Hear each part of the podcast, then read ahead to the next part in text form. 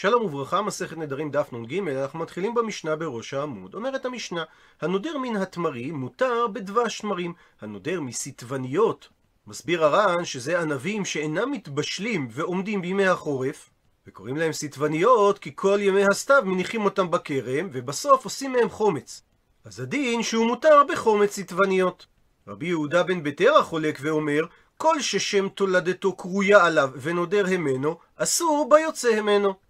מסביר המפרש, כגון חומץ זה שיצא ממנו, שגם הוא קרוי על שם אמו חומץ סיטבניות ולא חומץ סתם, אז כמו שהוא יהיה אסור מהסיטבניות שמהם הוא נדר, הוא יהיה אסור גם בחומץ סיטבניות היוצא מהם. הוא מסיים את המשנה וחכמים מתירים.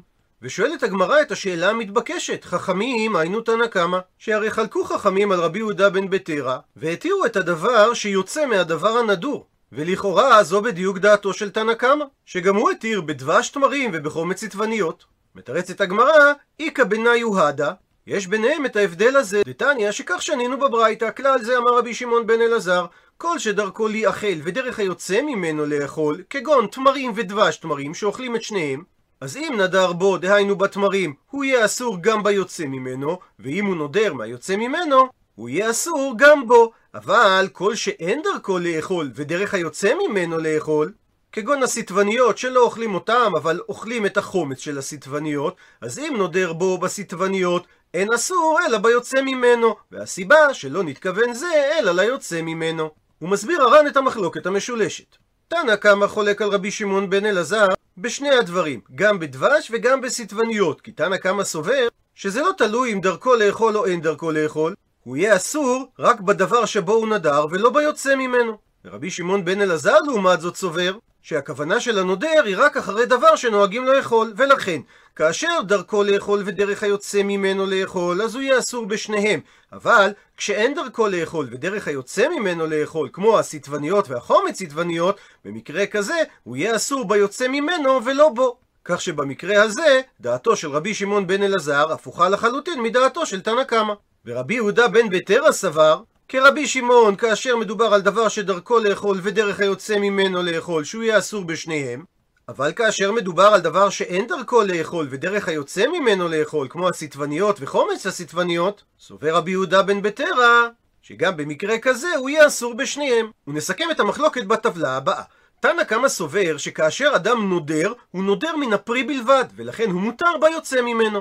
ולכן אדם שנדר מתמרים יהיה אסור בתמרים בלבד ומותר בדבש תמרים, ואדם שנדר מסיטבניות יהיה אסור בסיטבניות בלבד ומותר בחומץ סיטבניות. רבי יהודה בן ביתרא לעומת זאת סובר שאדם הנודר מן הפרי אסור גם ביוצא ממנו, כי הוא אסור בכל דבר שנקרא על שמו של הפרי. ולכן מי שנדר מתמרים יהיה אסור גם בדבש תמרים, ומי שנדר מסיטבניות יהיה אסור גם מחומץ סיטבניות. הדעה השלישית במשנה, שזה חכמים, הם סוברים כרבי שמעון בן אלעזר.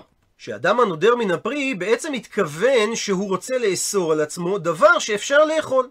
וזה לא משנה אם זה הפרי עצמו או דבר היוצא ממנו.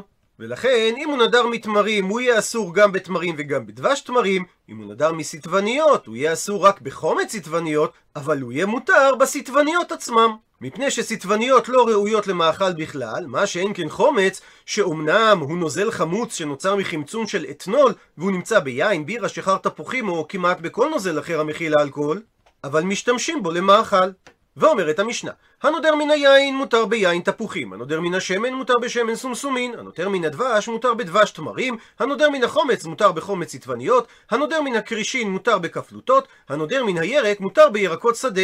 המכנה המשותף לכולם, שאדם שנדר מהשם הכללי של משהו, לא התכוון לאסור על עצמו דבר שיש לו שם מסוים, שהוא שם לוואי. ולכן, כאשר הוא נדר מהיין, הוא לא התכוון ליין תפוחים, וכאשר הוא נדר מן השמן, הוא לא התכוון לשמן סומסומין, וכאשר הוא נדר מדבש, הוא התכוון לדבש דבורים ולא לדבש תמרים. וכך גם כאשר הוא נדר מהחומץ, הוא מותר בחומץ צטבניות, וכאשר הוא נדר מן הקרישין, הוא מותר בכפלוטות. ודוקטור משה רענן בפורטל הדף היומי מביא מחלוקת בין המפרשים מה זה כפלוטות. חלק מהמפרשים, כמו רש"י, רבנו עובדיה מברטנורה והערוך, זיהו את הכפלות עם הקרטי, או בשם הנרדף קרשה. אבל יש שזיהו על פי המשנה והירושלמי, שמדובר במינים או בזנים שונים שקיימת ביניהם קרבה. ואם הוא נדר מן הירק, הוא התכוון לאסור על עצמו את ירקות הגינה. ולכן הוא יהיה מותר בירקות הגדלים מאליהם בשדה. ומביאה הגמרא תניא, שנינו בתוספתא, שלשון הנדר מתפרשת לפי הדבר שמצוי בסביבתו של הנודר, ולכן הנודר מן השמן בארץ ישראל הוא יהיה מותר בשמן סומסומים ואסור בשמן זית, לעומת זאת ובבבל הוא יהיה אסור בשמן סומסומין ומותר בשמן זית. לפי שאין מצוי בארץ ישראל שמן סומסומין אלא שמן זית, ובבבל המציאות הייתה הפוכה, והאדם נדר בשמן שמצוי בסביבתו.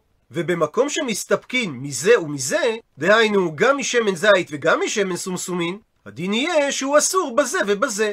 ועל ההלכה האחרונה שואלת הגמרא פשיטא. הרי ברור שאם באותו מקום משתמשים בשני סוגי השמן, הוא יהיה אסור משניהם. ומה באה התוספתא לחדש? מתרצת הגמרא, לא צריכה. לא באה התוספתא לומר לנו את הדין הזה, אלא במקרה דרובה מן חד מסתפקים. שרוב האנשים באותו מקום משתמשים בסוג אחד של השמנים, ורק מיעוט בסוג השני. מהו דתימה? מה הייתי חושב לומר איזיל בטל רובה? שאני אלך ואכריע את משמעות לשון הנדר אחרי שימוש הרוב? כמה השמלן באה התוספתא להשמיע לנו ספק איסורא לחומרא. יש לי פה ספק במשמעות הנדר שזה איסור דאורייתא, וכיוון שיש מיעוט האנשים שמסתפקים מהשמן מהסוג השני, אז קיים ספק דאורייתא, אולי אפילו לסוג השמן הזה הוא התכוון. וממשיכה התוספתא שהמשמעות של לשון הנדר תלויה גם בזמן שבו האדם נודר. כי הנודר מן הירק בשאר שני שבוע, דהיינו לא בשנת שמיטה, אז הדין שהוא יהיה אסור בירקות הגינה ומותר בירקות השדה, כמו שאמרה המשנה, אבל אם הנדר שלו היה ובשביעית, אז הדין יהיה הפוך, שהוא אסור בירקות השדה ומותר בירקות הגינה. הוא מסביר הר"ן, שהרי אם הוא נדר בשביעית, אז אי אפשר לומר שהוא התכוון לירק הגינה. שהרי אין זורעים ולא נותנים בשביעית, אלא ודאי לירק השדה שעולה מאליו הוא התכוון. הוא מסייג את הדברים, אמר רבי אבאו משום רבי חנינא בן גמליאל, הפכנו דף, לא שנו אלא במקום שאין מביאים ירק מחוצה לארץ לארץ בשביעית, אבל במקום שמביאים ירק מחוצה לארץ בשביעית, במקרה כזה הוא יהיה אסור גם ירק הגינה. מפני שאז שני סוגי הירקות הללו מצויים, וממילא הדין הוא כמו מקום שמסתפקים מזה ומזה. ואומרת הגמרא כתנאי, הדבר תלוי במחלוקת התנאים הבאה, שתנא קמא אומר אין מביאים ירק מחוצה לארץ לארץ, לעומת זאת רבי חנניה בן גמליאל אומר שמביאים ירק מחוצה לארץ לארץ. ושואלת הגמרא, מהי תמה, מה המקור לדבריו דמאן דאמר שאין מביאים ירק מחוצה לארץ לארץ? עונה על כך, אמר רבי ירמיה משום גוש. מסביר הר"ן, חוששים להביא את הירק מחוצה לארץ לארץ, משום החשש שיש גוש שנדבק בו. מעפר ארץ העמים, וגוש מארץ העמים הוא טמא. טומאת ארץ העמים הוא מושג בהלכות טומאה וטהרה, לפיו גזרו חז"ל על השטח שמחוץ להתיישבות היהודית בארץ ישראל בימי בית שני, טומאה, שדינה כדין טומאת מת. הגזרה נגזרה בשלושה שלבים. בשלב הראשון, על ידי יוסי בן יועזר איש צרדה ויוסי בן יוחנן איש ירושלים, הם גזרו טומאה על אדמת ארץ העמים רק בתורת ספק, אבל על אוויר ארץ העמים לא נגזרה טומאה. בשלב השני, 80 שנה לפני חורבן בית שני, הוסיפו הסנהדרין וגזרו גם על אוויר ארץ העמים, ובשלב השלישי, לאחר שגלתה הסנהדרין לאושה, החמירו וגזרו גם על אדמת ארץ העמים טומאת ודאי.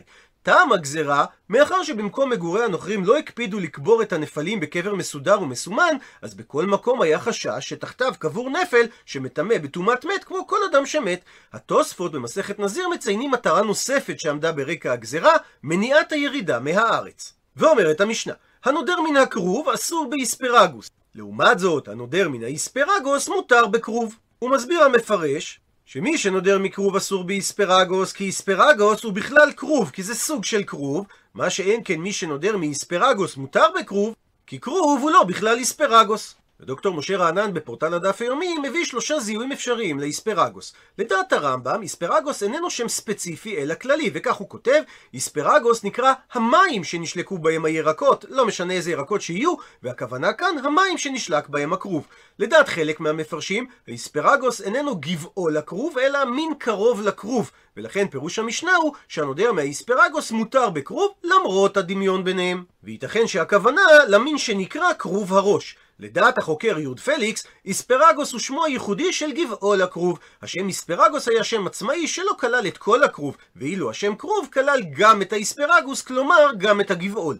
וממשיכה המשנה, הנודר מן הגריסין אסור במקפא, מפני שמקפא זה תבשיל סמיך שמכיל גריסין, ורבי יוסי חולק ומתיר מקפא. אבל הנודר מן המקפא לדעת כולם יהיה מותר בגריסין, מפני שגם רבי יוסי מסכים שגריסין יבשין לא נחשבים בכלל מקפא. וממשיכה המשנה, הנודר מן המקפא אסור בשום, מפני שדרכם הייתה למעך את השום עם קצת מים ולשים אותו בקדרה, כך שהייתה נוצרת מעין דייסה סמיכה, וזה בכלל מקפא. ורבי יוסי חולק ומתיר בשום, מפני שלדעתו זה לא הייתה כוונת הנודר.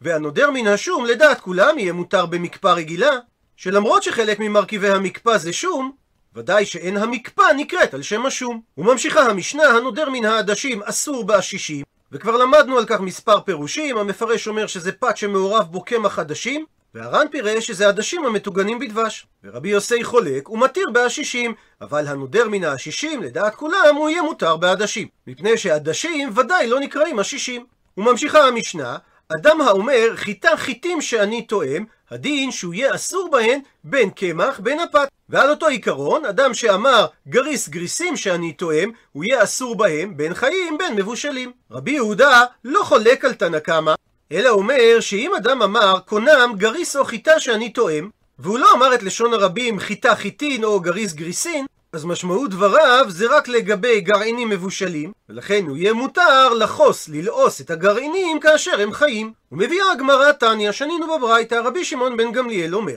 אדם שאמר חיטה שאני תואם, הדין שהוא יהיה אסור לאפות ומותר לחוס. שכאשר אדם נוקט לשון יחיד של חיטה, הוא ודאי לא מתכוון לגרגיר אחד של חיטה, אלא הוא מתכוון לתאר פת שהיא עשויה כיחידה אחת. ולחילופין, אם הוא אמר חיטים שאני תואם, אז הדין יהיה שהוא אסור לחוס ומותר לאפות. מפני שאדם כוסס, לועס, חיטים חלוקים ביחד. ואם הוא אמר גם את צורת היחיד וגם את צורת הרבים, חיטה חיטים שאני תואם, אז הדין שהוא יהיה אסור בין לחוס בין לאפות. ועל אותו עיקרון, אם הוא אמר גריס שאני תואם, הוא יהיה אסור לבשל ומותר לחוס, ואם הוא אמר גריסים שאני תואם, אז הוא יהיה אסור לחוס ומותר לבשל. ואם הוא אמר את שתי הצורות, גם גריס וגם גריסין שאני תואם, הדין יהיה שהוא אסור בין לבשל בין לחוס. בשעה טובה הדרן הלך פרק הנודר מן המבושל, עד לכאן דף נ"ג.